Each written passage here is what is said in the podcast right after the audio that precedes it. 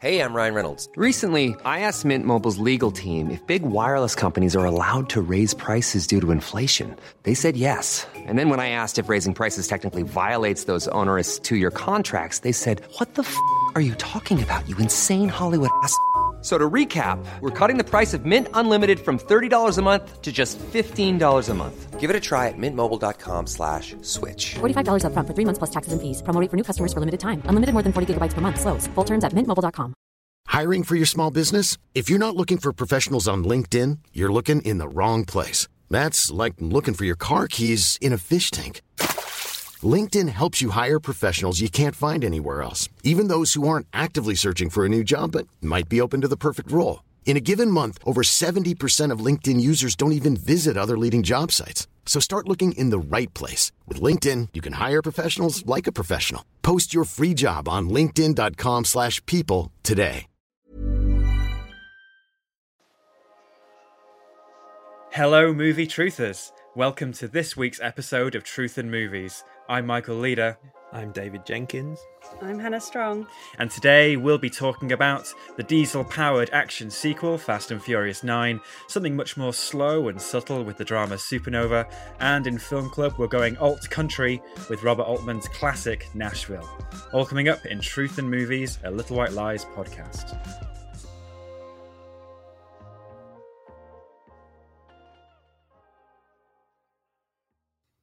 Yes, hello, listeners, and welcome back. The core team almost of uh, Truth and Movies, the regulars so far, the family of Truth and Movies, David and Hannah. Hannah, how are things going? I know we've spoken a lot about your trip to see 2001, but we've been to the cinema much more since then. You, you can't get me out of the cinema at the moment. It's it's ridiculous. Um, I think I have six screenings this week, and then uh, three next week.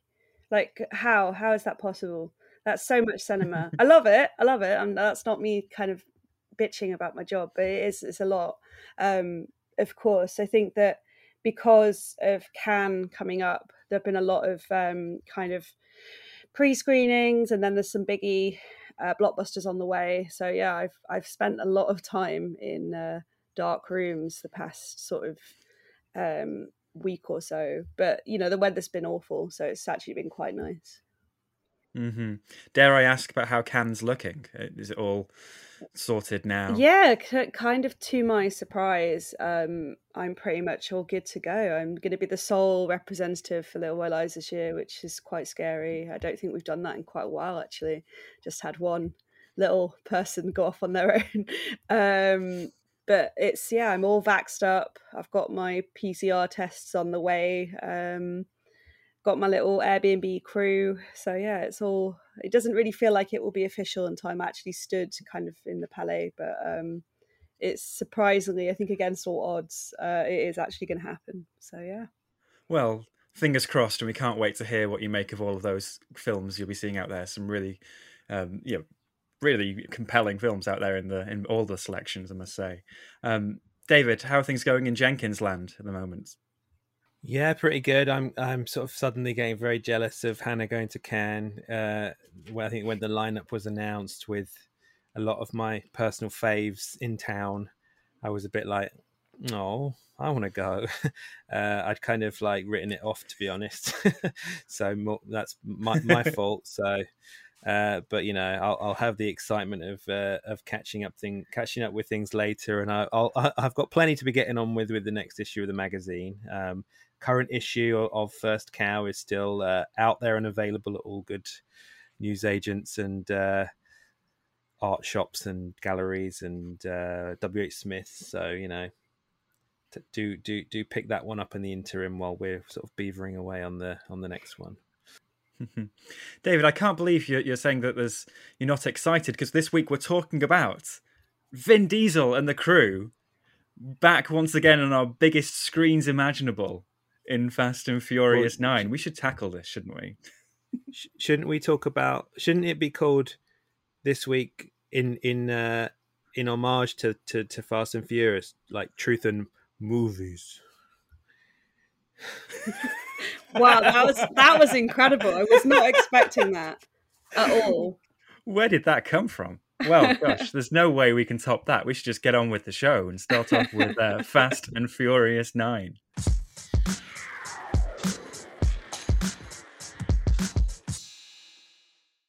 Okay, so for anyone following the plot of the Fast and Furious saga, yes, there is a plot. Let's have a bit of recap for Fast and Furious 9. No matter how fast you are, no one outruns their past. In this ninth chapter in the saga, Vin Diesel's Dom Toretto is leading a quiet life off the grid with Letty and his son, little Brian. But they know that danger always lurks just over the peaceful horizon. This time, that threat will force Dom to confront the sins of his past if he's going to save those he loves most. His crew joins together once again to stop a world shattering plot led by the most skilled assassin and high performance driver they've ever encountered, a man who also happens to be Dom's forsaken brother, Jacob. So, one of the taglines for Fast and Furious 9 was Han is back. And so, in true truth in movies fashion, Han is back. Hannah, please let us know bring us up to speed with Fast and Furious. Uh, what's the appeal of the franchise, and why should why should we be excited? Um. So where do I start? Really, you know, th- this is a, a a franchise that's been going for twenty years now. You know, it's got kind of more longevity than the Marvel um outlay it's it really is like a kind of phenomenon i think when it started it was just you know one of those like oh yeah you know, Vin Diesel car stunts, like no one really thought much of it, but it has become this global juggernaut that just seems to like it. it I mean, critically, it can definitely do do wrong, but like in terms of box office returns, it, it is just every film. It's like a license to print money. Um, but for me, it's interesting because I've done a real um, 180 on the Fast and Furious films. As a student, I believe I've mentioned before on this podcast that I used to work in a cinema, um, a multiplex, and the Fast and Furious films were the sort of the bane of my life because every time one came out, you just knew that it was going to be about six weeks of sold out screenings, and not only sold out screenings, but just like the worst kind of customer. So, you know, they would buy like their big like triple XL coke and popcorn and inevitably it would get like strewn across the cinema and it was just it just really like got to us. It really was you know it, it was a drain on morale having to clean up these big screenings. So i had a real kind of like deep bone to pick with vin diesel and his uh, his films and for a long time like kind of put off watching them. I think it was around the time that um Fast Seven came out. So the one after Paul Walker had passed away, and um, I remember like it. That one did that ran for like two months of sold out screen. That was it. Really, you couldn't get away from it. And it did make an insane amount of money. I think it was about seven hundred million or something at the box office. Um, and I remember for weeks like going in to clean these screens and having that Charlie Puth like see you again st- song like just on a loop. Like i think i know all the words purely from being stuck in cinema screens listening to it whilst i was picking up people's popcorn and discarded hot dogs. All this to say that i really didn't like these films because of my kind of embedded trauma. But when I actually decided, you know, I think it was when I moved to London and made some film friends who were very kind of ardent in their like admiration for this franchise. I thought, okay, I'll give it a chance and yeah, it, it slaps. What can I say? It's uh, you know, it's the tale of one man and his family, both by blood and by choice, and their global adventures, which involve initially it's kind of they're like a crime ring, but then it slowly evolves into kind of they're working with the government to like take down giant terrorists. It just is the most like preposterous like watching a small child play with their Hot Wheels and kind of like tell you this like ridiculous story, this narrative they thought of. But it's very much like that experience. It's so earnest. You just, I just can't really resent it. I can't, it's not like a Marvel film or, you know, a kind of something where you can see every cog turning, every cynical cog that's going to lead to another, like, you know, trip down the the the money lane for Kevin Feige or whoever. There's just something so pure about the idea of Vin Diesel just wanting to like have this like Christ-like figure who's too pure for this world, Dominic Toretto, and his kind of his disciples. And I could carry on the metaphor, but I won't for the sake of the sake of timing. Um, and yeah, I just I think it is a real kind of um, shining example of like what I wish if we're gonna have big franchises, I wish they would kind of be as like fun and not take themselves seriously as the Fast and Furious films do. Oh, we could have a whole podcast on how seriously or not so seriously certain members of the Fast and Furious franchise take it. I definitely think Vin Diesel believes every every minute of it. Particularly in this one, I feel he's pushed the comic relief and the self awareness almost uh, you know on the other side of the planet, uh, as far away from his his plot as it can be. No, but it is still in there because I think like Vin Diesel's ego is tempered by people like Ludacris and Tyrese Gibson and Justin Lin, who was obviously returned to the franchise after quite a long time away. And I think that it's good that it doesn't become too self-aware. You don't want a like quippy Deadpool-esque like Hmm. you know thing going on, which where after about half an hour you're like, I hate this. This is just so like self-indulgent, and you can see the smarmy like, oh, aren't we clever? You don't get that with Fast and Furious. well, you, you say you You say? Hannah about the 180 degree turn that you know many people went on with this franchise. It started out as almost a bit a bit schlocky, a bit of an exploitation era throwback to begin with. Uh, then Justin Lin turns it into this sort of ma- you know, big over the top franchise. Tokyo Drift onwards, Fast Five. What if there was a heist, but it was also a car chase through Rio? Um, I've been in a bit of a spin with the franchise. Really, I think it, I, it, I go very hot and cold on it. And but David, after last week, where you went had a passionate defense of post narrative cinema, uh, particularly the work of Paul W S Anderson, what do you make of Fast and Furious, which I, I think almost plays in a similar ballpark? Mm, not really. I don't know. I think I think there is there's definitely attempts to sort of have some kind of uh, you know mainstream appeal, and which which it obviously succeeds at. Um, yeah, I I don't know whether there is sort of you know Lin auteurism that is is a is a as a potential discussion point really. Um, I don't know. My my I, I, I you know maybe maybe it makes for a bit more fun listening, but I I just I can't get down with the the uh the the, the Fast and Furious franchise. Uh, I I'm sort of like I've seen a couple of I've only ever seen them under duress. Like I've never seen one. I've never watched one through through pl- pleasure. So you know that it's all. In fact, I think the only ones I've seen are the ones that I've seen for this podcast. So um, you know I do have a big kind of Fast and Furious hole in my uh, viewing viewing. So, uh, but I'm I'm not convinced that you know watching Tokyo Drift is suddenly going to make all this suddenly make sense. So, um, yeah, I, I, I don't know. I, I, I found this new one to be like very sort of like as expected. Lots of lots of silliness, lots of uh, lots of stunts that make no sense. Uh, you know, stu- stuff. There's a there's a scene which I think we can talk about because it's in the trailer where um, R- Michelle Rodriguez character is kind of gets flung off her little dirt bike and um uh Vin Diesel's character like catches her on the bonnet of his car. The suggestion being that the bonnet of his car is some kind of like duvet like mattress, whereas like if she'd have hit the floor, you know, it would have been curtains. And she just kind of gets up and jumps in the car, and it is like there is a, there is a sort of like reject. I mean, there is a, like a very full scale rejection of like the ba- of lots of lots of very kind of basic laws uh, and and you know I th- I think maybe another debate is like how how far how, you know is that there's a, there's a small line between you know clever and stupid and uh, and I, I I can't quite yeah I, I find it hard to tell.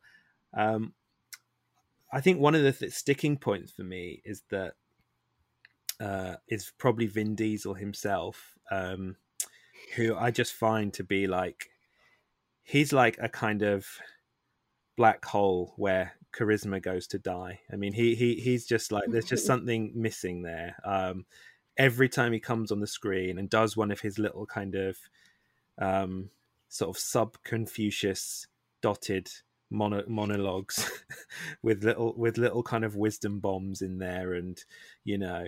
All these little kind of uh, things about family and blah blah blah. It, it, just it just it just makes me want to crumple up and and, and cry really.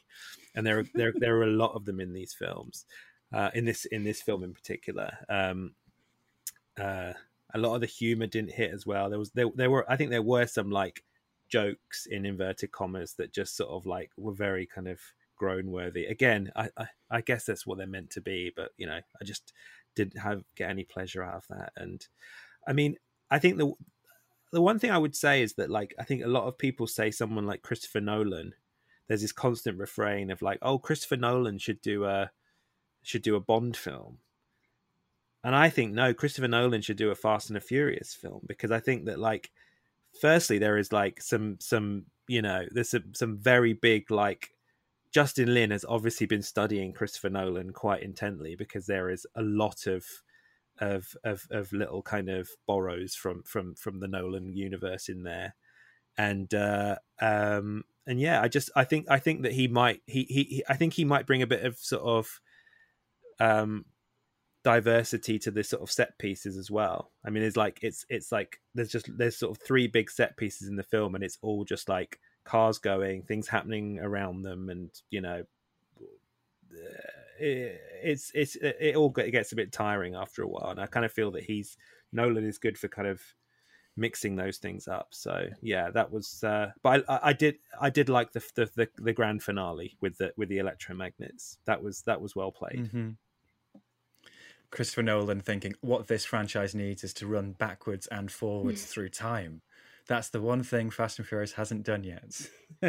we should put some scores on this. Um, I think we've had pretty good extreme opinions on the Fast franchise in general. But Hannah, what scores would you give this? This would be in anticipation, enjoyment in retrospect. So I think uh, anticipation.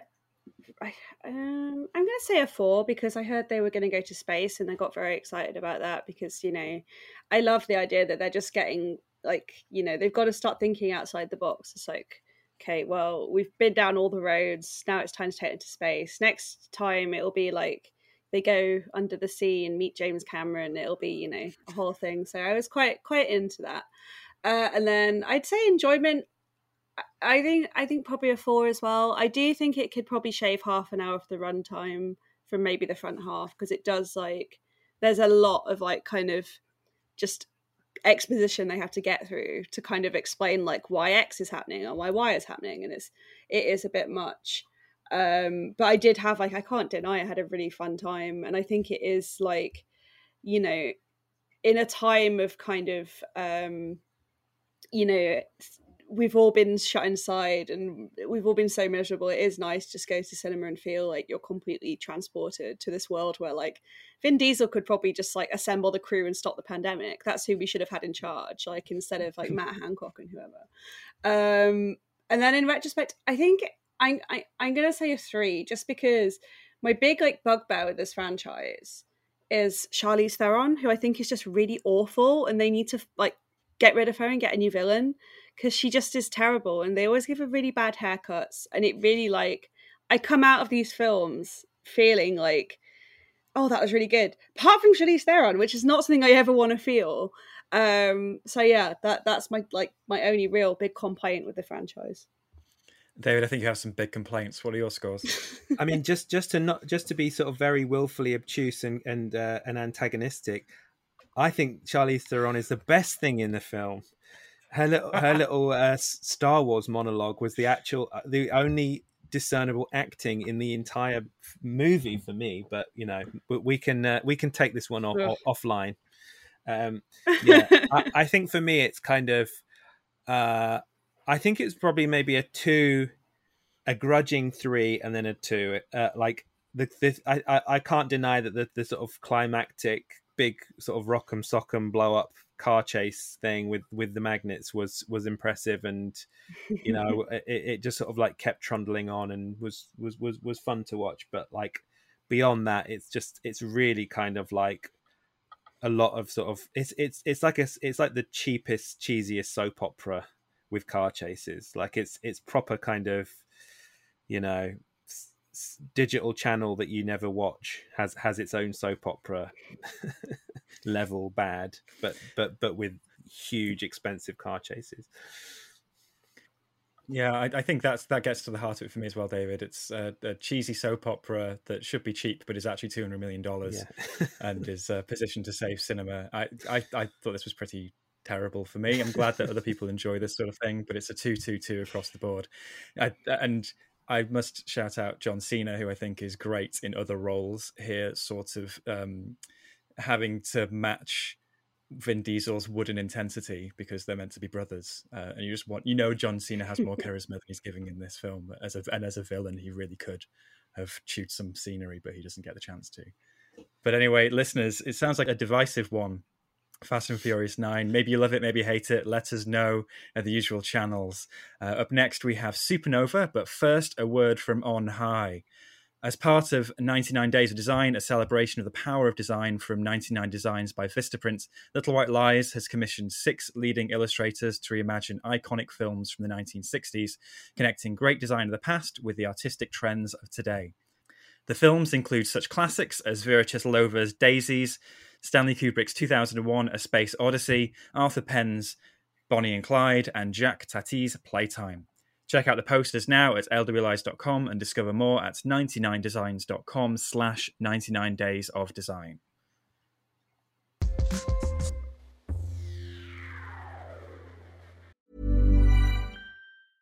Life is full of awesome what ifs and some not so much, like unexpected medical costs. That's why United Healthcare provides Health Protector Guard fixed indemnity insurance plans to supplement your primary plan and help manage out of pocket costs. Learn more at uhone.com. Hey, it's Ryan Reynolds, and I'm here with Keith, co star of my upcoming film, If, only in theaters, May 17th. Do you want to tell people the big news? All right, I'll do it. Sign up now and you'll get unlimited for $15 a month in six months of Paramount Plus Essential Plan on us. Mintmobile.com slash switch. Upfront payment of $45 equivalent to $15 per month. Unlimited over 40 gigabytes per month. Face lower speeds. Videos at 480p. Active Mint customers by 531.24 get six months of Paramount Plus Essential Plan. Auto renews after six months. Offer ends May 31st, 2024. Separate Paramount Plus registration required. Terms and conditions apply if rated PG. Many of us have those stubborn pounds that seem impossible to lose, no matter how good we eat or how hard we work out. My solution is PlushCare. PlushCare is a leading telehealth provider with doctors who are there for you day and night to partner with you in your weight loss journey. They can prescribe FDA-approved weight loss medications like Wegovy and Zepbound for those who qualify. Plus, they accept most insurance plans. To get started, visit plushcare.com slash weight loss. That's plushcare.com slash weight loss. Okay, a bit of setup here for Supernova. It is deep autumn, and Sam and Tusker, partners of 20 years, are travelling across England in their old camper van, visiting friends, family, and places from their past. Since Tusker was diagnosed with young onset dementia two years ago, their lives have had to change. As the trip progresses, however, their individual ideas for their future begin to collide. Secrets are uncovered, private plans unravel, and their love for each other is tested like never before. So, David, you reviewed this um, on on the website. Uh, could you give us a bit of a taste of what to expect with Supernova? Is it a good film?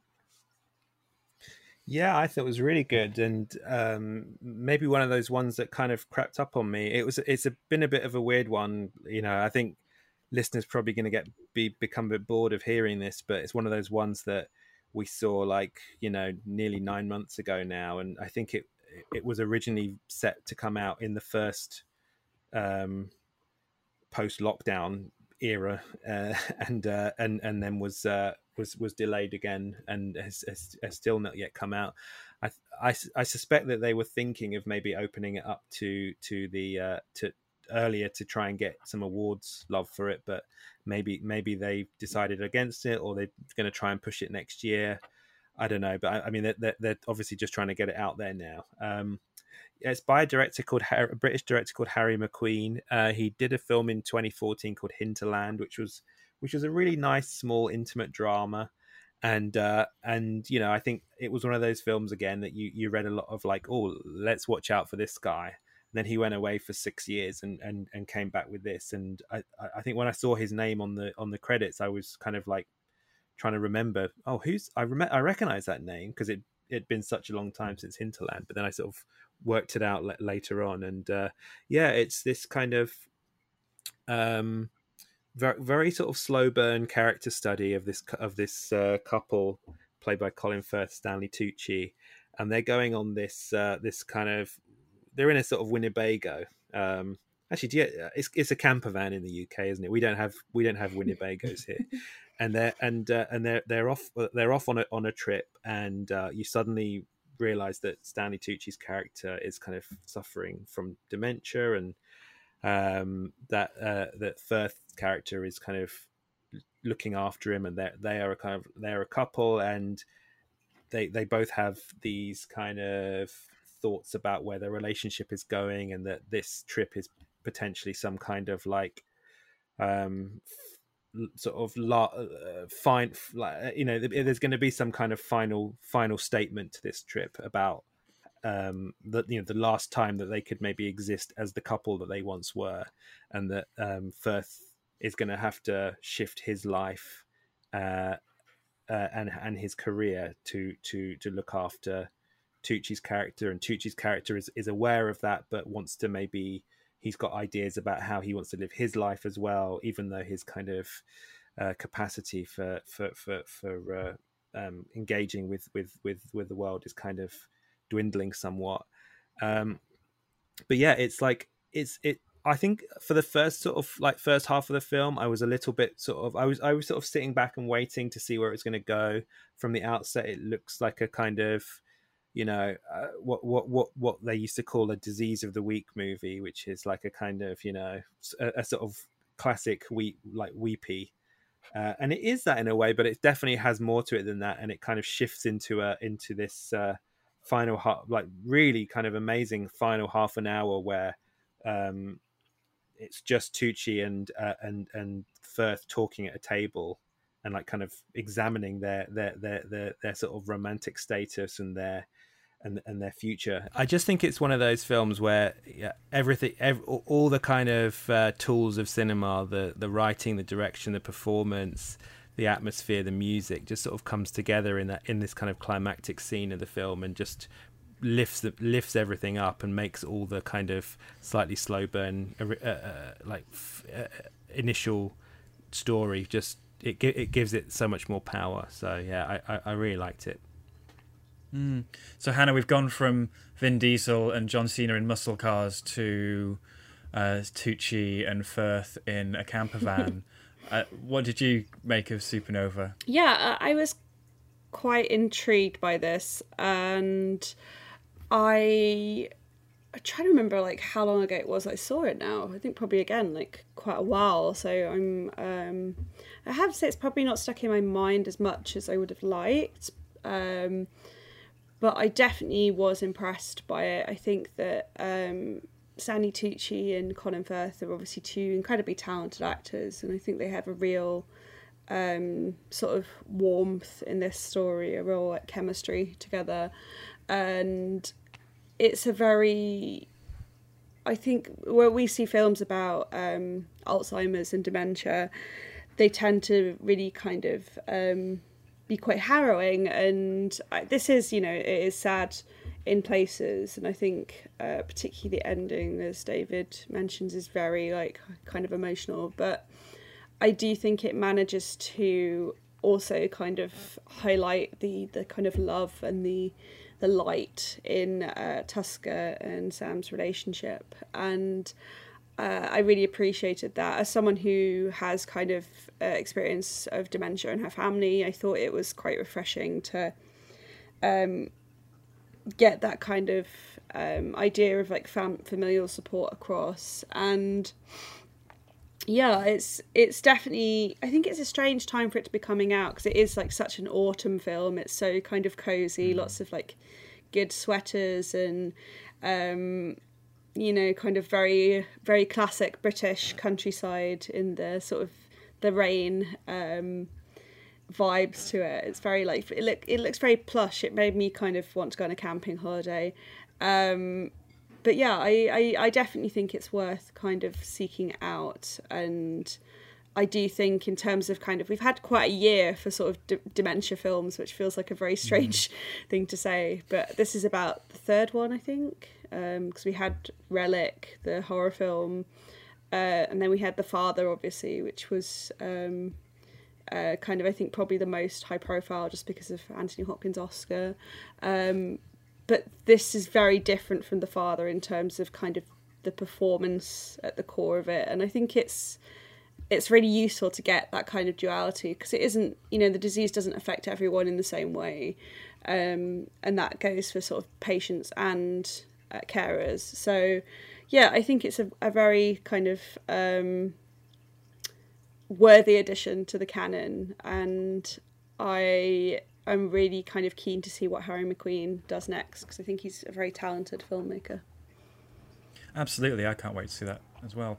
What most struck me watching this film is Stanley Tucci's performance. So he's an actor who, who has a great deal of love out there, um, and he's somebody who often pops up in minor but key charismatic roles in major franchises from you know transformers um he's also pops up in stuff like the witches and beauty and the beast um not always doing terrific work but always making an impression and then but then when he does his indie film he's again often playing a supporting role. I remember him, he's in the Children Act and um, oh the Rosamund Pike film A Private War.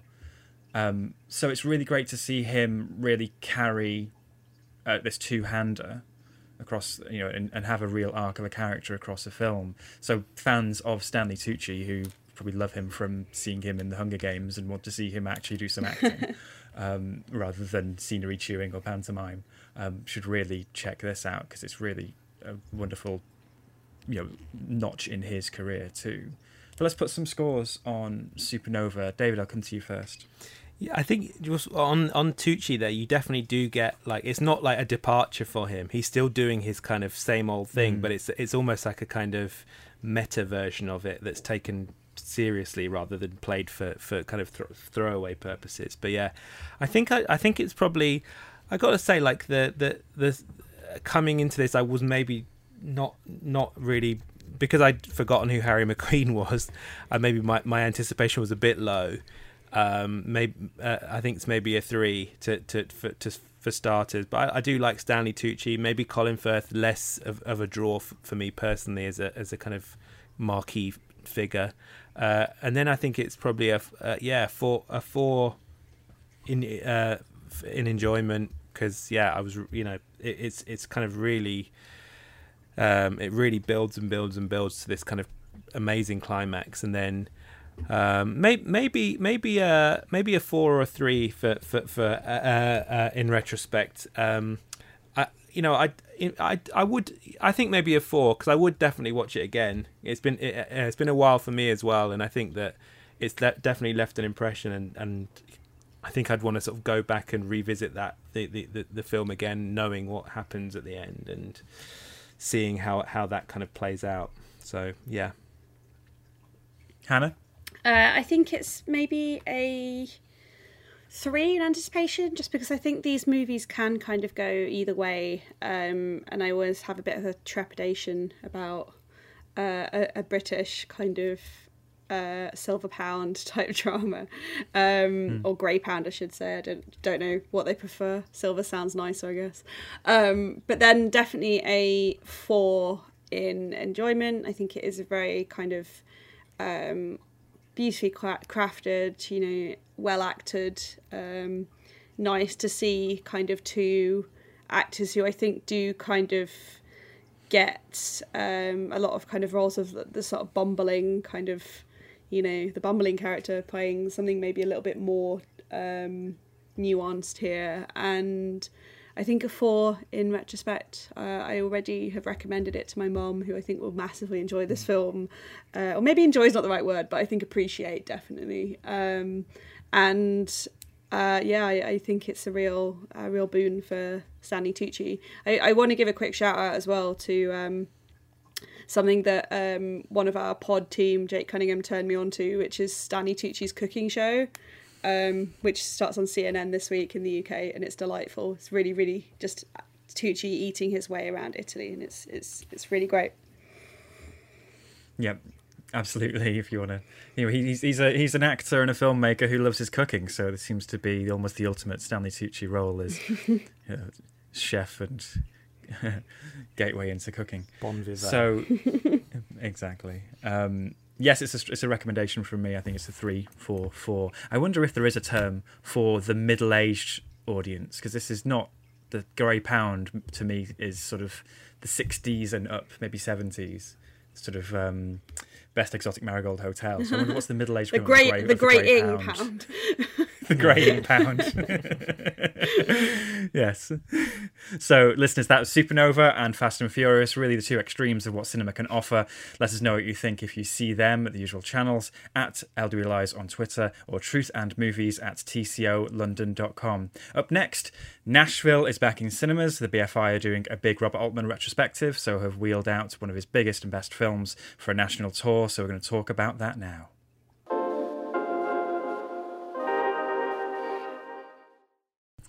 A magnum opus offering a skeptical commentary on modern America, Nashville follows a host of colourful characters, musicians, agents, fans, journalists, politicians, locals, over a five day period in the city's musical calendar. Critically acclaimed and highly influential, Nashville stars a huge ensemble cast of well known faces, playing 24 main characters, including Lily Tomlin, Keith Carradine, Geraldine Chaplin, Karen Black, Shelley Duvall, Henry Gibson, and the late Ned Beatty, as well as a very early role for Jeff Goldblum, too. So, David, we can't talk about every Robert Altman film on this podcast, but could you give us a very quick précis about who he is, why we should care, and why Nashville is one to watch? Yeah, he's he's a kind of great American filmmaker of the new Hollywood. Um, was making started out in the sort of uh, early seventies with uh, one of it one of his earliest films, Mash, was this m- massive hit. Um, he it, this it kind of com- you know he, he sort of went there and made a comedy about the Korean War and uh, and a and a and a, a, kind of um, army hospital um, and uh, yeah, that, that that became a kind of beloved uh, counterculture classic, and he kind of went on in that vein. Um, I think one of the things he's like part of the one of the things that sort of he's known for as a filmmaker is having these huge ensemble casts, having these storylines that kind of sprawl out, uh, uh, bringing in the like little episodes and uh, and and digressions and meetings and and conversations and just sort of like they just sort of sprawl, you know, and uh, and and and and yet somehow they manage to kind of form this co- cohesive whole. Like there is this amazing sense of like he's the master cinematic plate spinner. Um, where he's sort of mm-hmm. you know you're watching him spin all the plates, but actually at the same time he is like you know with his other hand he's doing all these other crazy things uh, that's making it all feel like you know all, they it all comes together in this big picture Nashville probably his remains his his kind of biggest, most sprawling uh, epic. Um, it's the it's sort of set in a long. It feels like a couple of days in in Nashville where we're we're following all these various characters. There's like a BBC reporter uh, who who is kind of a quite uh, played by Geraldine Chaplin, who's this very comically evil character. Uh, then there is uh, um, various um, country stars uh, uh, of of all shapes and sizes. The main the main one is uh, is is played by the great Ronee Blakley, who is like a, uh, a, who is a, a, singer a singer songwriter who, who, or was a singer songwriter, and uh, I think she still is actually, who plays this role of the kind of uh, Southern belle. Barbara Jean, who is kind of beloved, but she's had all these kind of awful things happen to her, and she's got this manager who is who is stifling her career, and uh, she's obviously su- suffering from some from of mental illness as well. And uh, you, are kind of watching as she goes through, and like. I mean, it's wet. You know, to, to to even sort of touch on the narrative of this film would take probably like four extra entire full podcasts. Um, but I mean, it is a kind of you know, it's a kind of fresco of of a scene but then there's also this it, it touches on all these other things like um like american culture um uh, race in america and and i think most of all politics as well because i think underlying you've got this kind of you, you you've got this um very weirdly prescient uh uh, political figure called Hal Philip Walker from the from a, a party called the Replacement Party, and he is this kind of anti-politics alternative. And you don't ever see him, but there is this kind of van uh, spouting out his his sort of political campaign throughout the film. So you hear his uh, his ideas, and uh, there is this kind of like um, you know, setting up of, of, of, Nashville as this rebel state, as this kind of place that's susceptible to, to, to, big political change and these new new ideas sort of fomenting into American politics. And yeah, I mean, every, it's just a sort of it's an amazing movie, and it is you know to to use that cliche, it's one of those films that is like different every time you watch it. Like, every, like hmm. I think I've seen it about four or five times, and it's kind of it, you know it, it kind of like lives on with the political context. Like it's a, I think the last time I saw it was pre-Trump, so seeing it post-Trump, it's now a completely different film, and it's sort of like it has this kind of wow, this this is this is like a kind of Nostradamus movie where that that seemed to predict so much. Although Hal Philip Walker is probably a little bit more progressive than than Trump, it, it, it's definitely not a kind of uh, it's it's of an era where in the south there was a kind of contingent of liberal thinking people rather than just like you know that this kind of idea that we have of all, all the south being like maniac gun loving right wingers so um, there there is that sort of different side to it. But yeah it's it's uh, you know one one of altman's best and definitely a mm-hmm. kind of uh, one one to see in the big screen it's an, it's an, a knockout, isn't it? And how how to describe Robert Altman's style? You know, a, a film like this. You know, the, the the term novelistic is used for some filmmakers, but I think the best way to describe these Altman films is like it's a short story collection all told at once. And it, you know, it's quite telling that later he made Shortcuts, which was adapting a lot of Raymond Carver short stories. Um, but it's this controlled chaos that sets him apart from some of the more sort of mannered stylistic um, new Hollywood filmmakers where there's an opening sequence where it's loads of over- overlapping dialogue, overlapping characters, um, which is almost like he's live directing TV almost, a, a live event. It feels so alive and chaotic, but you it, as you go through there are these threads and themes david as you say that become so profound on every on every watch. Hannah was this your first pass at nashville? Yeah it was. Um, i have to say i'm not overly familiar with robert altman. I've seen um, the long goodbye and i think um, i saw gosford park absolutely years ago. So i'm really like i've been meaning to get down to the bfi but i've just not not had the time. Um, and you know you know how it is. Uh, he's one of those kind of you know, towering figures of uh, cinema where you just kind of think, oh, I should really watch some Robert Altman, then you never get around to it. Um, but my mom was really into MASH, so maybe I should ask her about it. Should have got her on the podcast. Um, but yeah, I was maybe not in. I think watching Nashville kind of on your computer for the first time is like you know, it, it, did make. I'm not normally precious about that kind of thing, but I did think, okay, I'm maybe not getting the best experience here because I think you do just there are, you you need to watch this in a place where you have no distractions if you're watching for the first time because it is very complex. there's a lot going on and there's so many characters, and I found it just so hard to concentrate and to kind of understand what was happening and understand who everyone was and yeah, I think um, listening to David talk so passionately, I'm just there like I didn't I didn't like get any of this man. Like I, I feel like a real um you know, I feel like lots of people are gonna tweet us and be like, Who's that idiot you had on the podcast didn't understand Nashville, but no, that's me. It me. I love Fast and Furious and uh, hate Nashville. Uh, no, I, I don't hate it. I just I, I think it's I think it's something that I need to maybe revisit on the big screen, which is great because it's uh, you know it's doing this big restoration tour. So maybe I actually will have to go make an effort to go and see it in the dark where I don't have kind of my phone and my cat and all these like demands on my attention.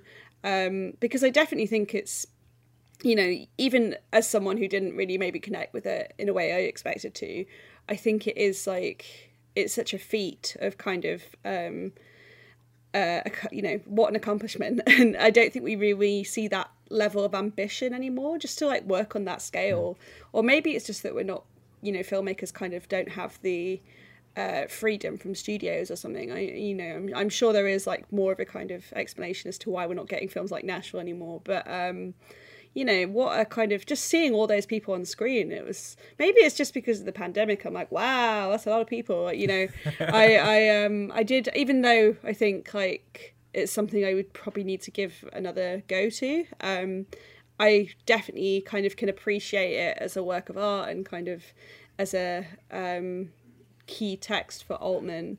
And it definitely did make me want to kind of watch more of his films. I think as a director, he has mm. such kind of incredible range. You know, he he never like limited himself to one kind of genre or one you know group of actors. He was very good at kind of um, doing his thing and challenging himself. And um, yeah, I uh, look forward to discovering more as someone at the beginning of their Altman journey. Nashville definitely has a kind of best of vibe. It's got all the things about Altman in there in one film. So I don't necessarily think like I think that even if you didn't dig it so much, I think there are there are probably other films that you probably would dig that mm. don't sort of press on the kind of the sort of that go sort of so full Altman-y. So um like like like um California Split I think is a really like it's one of his most sort of low slung super fun gam it's like a gambling movie and it's just re- it's just re- it's just his most sort of outwardly fun movie um so yeah, but I mean, he has tons tons of, of great movies. I think it's it's it's interesting to have Nashville positioned as the route in. I mean, it, it, was one of his bigger successes at the box office, but it is quite uncompromising to view it from a 21st century eye because also we wouldn't necessarily know many of these actors. We don't have the similar relationship with country music, um, which was having a bit of a popular moments at the time. Maybe we don't have the same frame of reference for Nashville, mm-hmm. but as you say, David, there's a lot in there. I always find it really funny um, with some of his films. Like there's the old uh, tidbit about how the only person that made any money off MASH, despite it being a big success, was Robert Altman's son, who co-wrote the theme tune, and then that was basically his paycheck for life. And with Nashville, his decision was not to bring in a load of old hands from Nashville and the country circuit to write the songs, but actually had many of his stars write the songs. So Keith Carradine, I think, had two hits off the back of this. Um, I'm easy and it don't bother me. So I guess those actors liked working with Altman because they get to stretch their muscles a little bit. But I, I know what you mean, David. It's um, it may, maybe as a as a route in some of his films from earlier in the decade. So California Split came directly before Nashville, and then Long Goodbye as well. Um, they still have that same um, ambition in the sense of um, they're allowed to end on an ambivalent note is, is what Nashville does as well. It doesn't get you don't you don't get a simple sewn up point uh, of the story at the end, which is what seems so crazy and experimental almost to a 21st century eye that film films on this scale can can baffle you and leave you with some quite troubling questions. Well, I would say that, like for me, Nashville has one of the great endings. Like the that that kind of final twenty minutes uh, is just kind of head spinning and and and it's kind of like constantly on my mind. It's it's one of those those endings that I'm not even sure what I think about it, but I think that is part of its power really because it's so kind of in this moral grey zone really about what it's saying and what it's doing. Just one last little thing about the about the Altman season. Um, is that um, one one late era Altman gem that I would definitely recommend is uh, a film called The Company. Uh, I think it's still mm-hmm. yet to play at the BFI. Uh, it's on DVD, I think. I'm sure you'll be able to find it somewhere. But it's like a kind of film that he made, quite low key, uh, set in a set in a dance company uh, with Neve Campbell, and it is it's it's it's an incredible film. Um, it, one of his kind of late bangers. So that's that would be my kind of if you if you want to sort of try something a bit off the beaten track. Absolutely, and then well, then the track goes very, very, very far. He made so many films; it's uh, quite almost impossible to see all of them really. But uh, thank you to the BFI for putting together this season so comprehensive of his films and putting out Nashville in cinemas up and down the country. So, listeners, that's your lot Fast and Furious, Supernova, and Nashville. Thank you for listening and let us know what you make of any of those films or anything we've been talking about on the show at the usual channels Truth and Movies at tcolondon.com or tweet us at LWLies. David Hannah, thank you for joining me this week. Next week, we're talking about another round, French exit and because another round is a bit boozy, we're going to be talking about Leaving Las Vegas, the Nick Cage Oscar smash from the 90s. Subscribe wherever you pod, and if your podcast player of choice lets you leave reviews, we'd love if you left one for us there too. Thank you for listening, and we'll see you next time.